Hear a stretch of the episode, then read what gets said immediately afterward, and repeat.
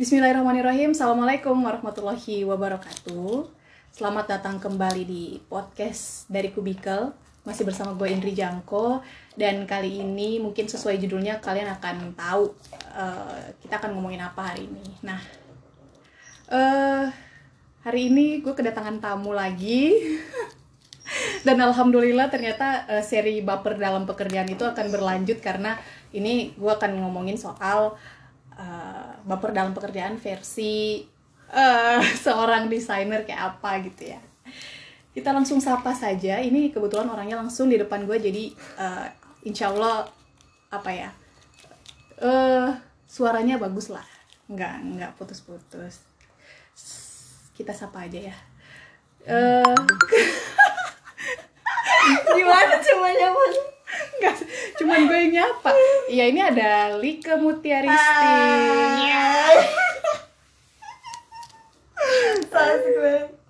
Iya, em, apa ya? Dari tadi tuh kita kayak mikir, aduh gimana ya, apa yang mau diomongin. Tapi menurut gue pribadi sih ini eh, menarik untuk di diperbincangkan karena Lika ini termasuk orang yang menjadikan circle pertemanan gue itu jadi lebih berwarna, Berwarna. gitu.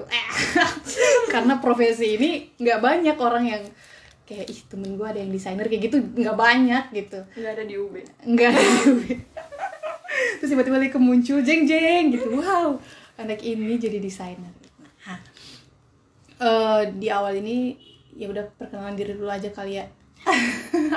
Apa yang harus aku kenalkan? Apa aja? Iya halo aku Lika kenal Indri di mana? Ah, kenal Mbak Indri di UB di MUB Weh. terus apa ya? Sekarang kesibukannya apa? Sekarang kesibukannya eh, produksi buku fashion. Oh, oh iya ya. Dan terima custom made untuk wedding dress atau special occasion. Oke. Iya. eh apa namanya? Jadi lupa kan ya mau ngomong apa. Eh jadi Oh iya. Jadi gue dikasih contekan sama Lika.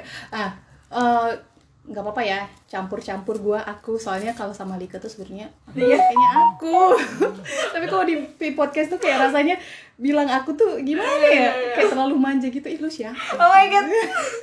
tapi kalau Lika mau pakai gue juga nggak apa-apa. Iya, iya, iya. gitu. Nah eh Lika ini jadi gue tuh sebenarnya baru baru baru ini juga sih ketemu lagi ya. Setelah 2015 di EM bareng satu organisasi. Terus habis itu ketika lulus eh, ketika ada orang organisasi kita yang nikah Baru itu kita ber- baru ketemu. Dan baru tahu baru beberapa bulan eh iyalah beberapa waktu ini tahu kalau Lika tuh sedang eh, concern ke eh, dunia fashion gitu. Yes. itu dan udah sempet ini ya udah sempet ikut beberapa lomba juga. Iya. nah gue penasaran sebenarnya kenapa eh, awalnya dari mana emang itu passion atau apa? Secara kan beda banget ya sama sama jurusan waktu kuliah. Terus kenapa seberani itu gitu? Ini masih muda banget baru 25 kan ya Disebut. oh iya Jadi ceritanya pertama kali itu eh awalnya dulu mau jadi arsitek karena emang seneng gambar basicnya. hmm. Yang aku tahu cuma mau jadi arsitek, nggak tahu kalau ada yang namanya sekolah fashion design gitu nggak tahu Hmm. parah banget ya karena lingkungan memang nggak ada yang ke arah sana gitu. Hmm. taunya ya arsitek dokter gitu. Terus ternyata takdir berkata lain ya kan? Aku masuk di agribisnis Universitas Brawijaya. Nyampe di kampus bingung tuh mau ngapain. Akhirnya eh sebelumnya tuh udah sering ketemu sama psikolog gitu. Hmm. mereka tuh ngarahin untuk aku aktif di kampus.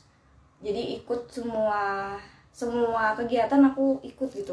Apa yang aku suka aku ikut. Dia em ikut. Hmm. di apa namanya wirausaha apa sih namanya ya wirausaha muda gitu-gitu. UKM ya apa sih? Ya dari UKM wirausaha juga ikut. Nah di situ pertama kali kecantol sama yang namanya ah aku mau bisnis gitu. Hmm. nah bisnisnya apa? Browsing deh tuh nyari-nyari. Oh kalau nggak kuliner fashion ternyata yang eh, apa ya prospeknya bagus. Kayaknya kalau anak kosan kuliner waktu itu mikirnya enggak deh bukan aliran like gitu. Ribet juga, iya. ribet juga. Ya udah deh fashion aja. Asal pilih aja sebenarnya. Terus ikut juga sama eh, bimbingan bisnis gitu. Hmm. namanya business owner school dulu. Di UB itu Eh, di Malang Oh. tepatnya. Nah dari situ eh, diarahin untuk eh, kalau kamu emang mau bisnisan coba buat tim Hmm. Nah, akhirnya mulai deh tuh uh, bikin tim, terus bikin brand sendiri. Walaupun ya di situ belajar ya, pokoknya banyak banget hal yang salah, bener-bener zonk. Dari situ, tapi ada pengalamannya. Dan aku ngerasa bahwa pengalaman itu berharga. Hmm. Jadi nggak bisa dibuang gitu aja.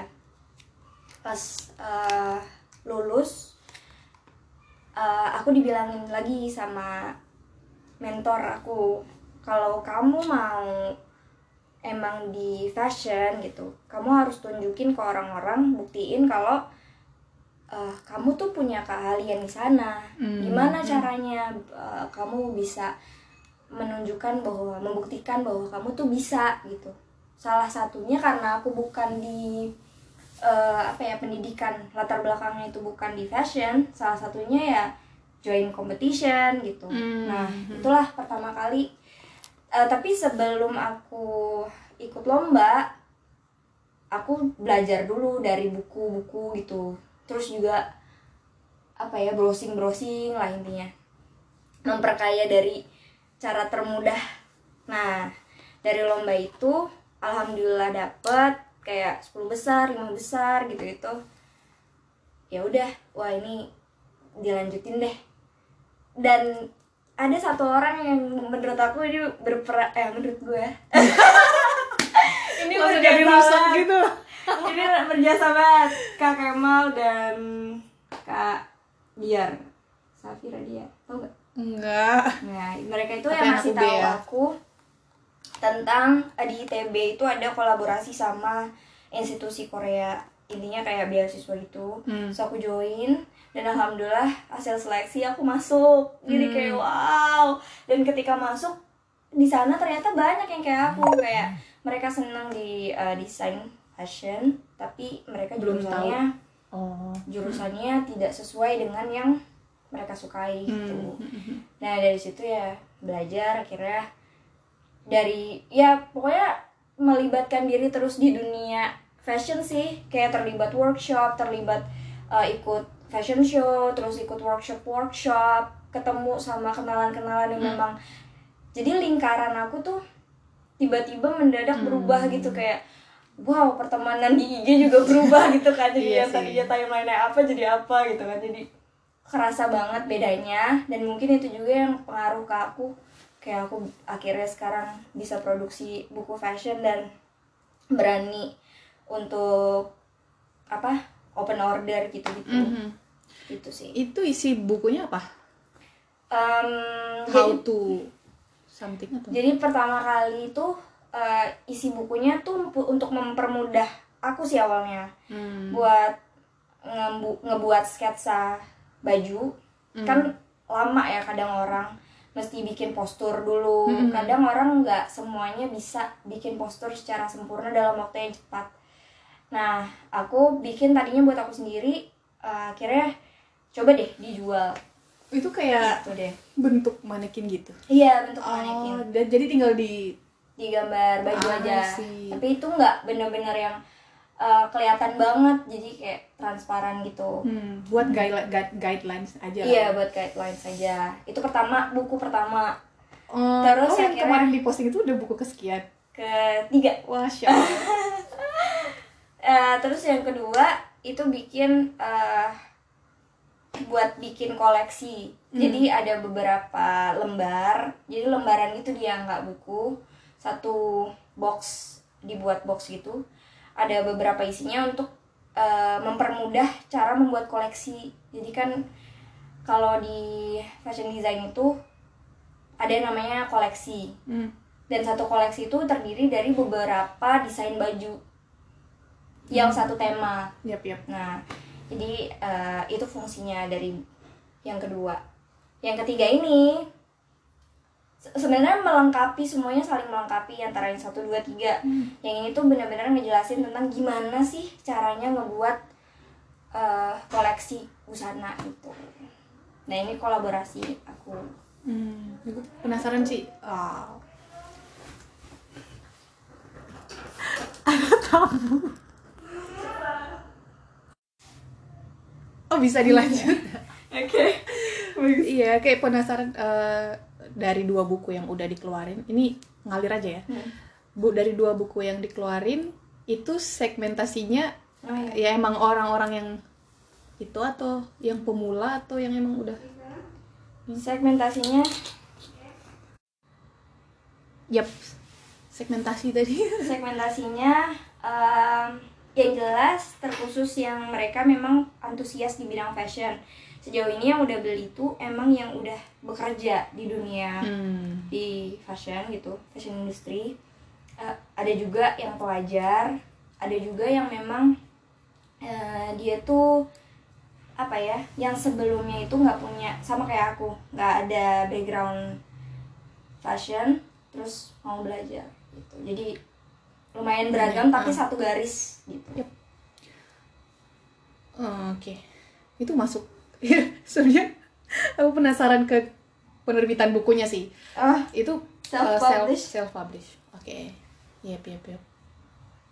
Saya kayak aku pribadi emang pengen nulis buku, tapi kayak masih mikir ini ada yang mau beli apa enggak satu. Terus kayak belum belum nemu spesialisasinya apa Iya. gitu. Balik lagi ke eh, profesinya Like.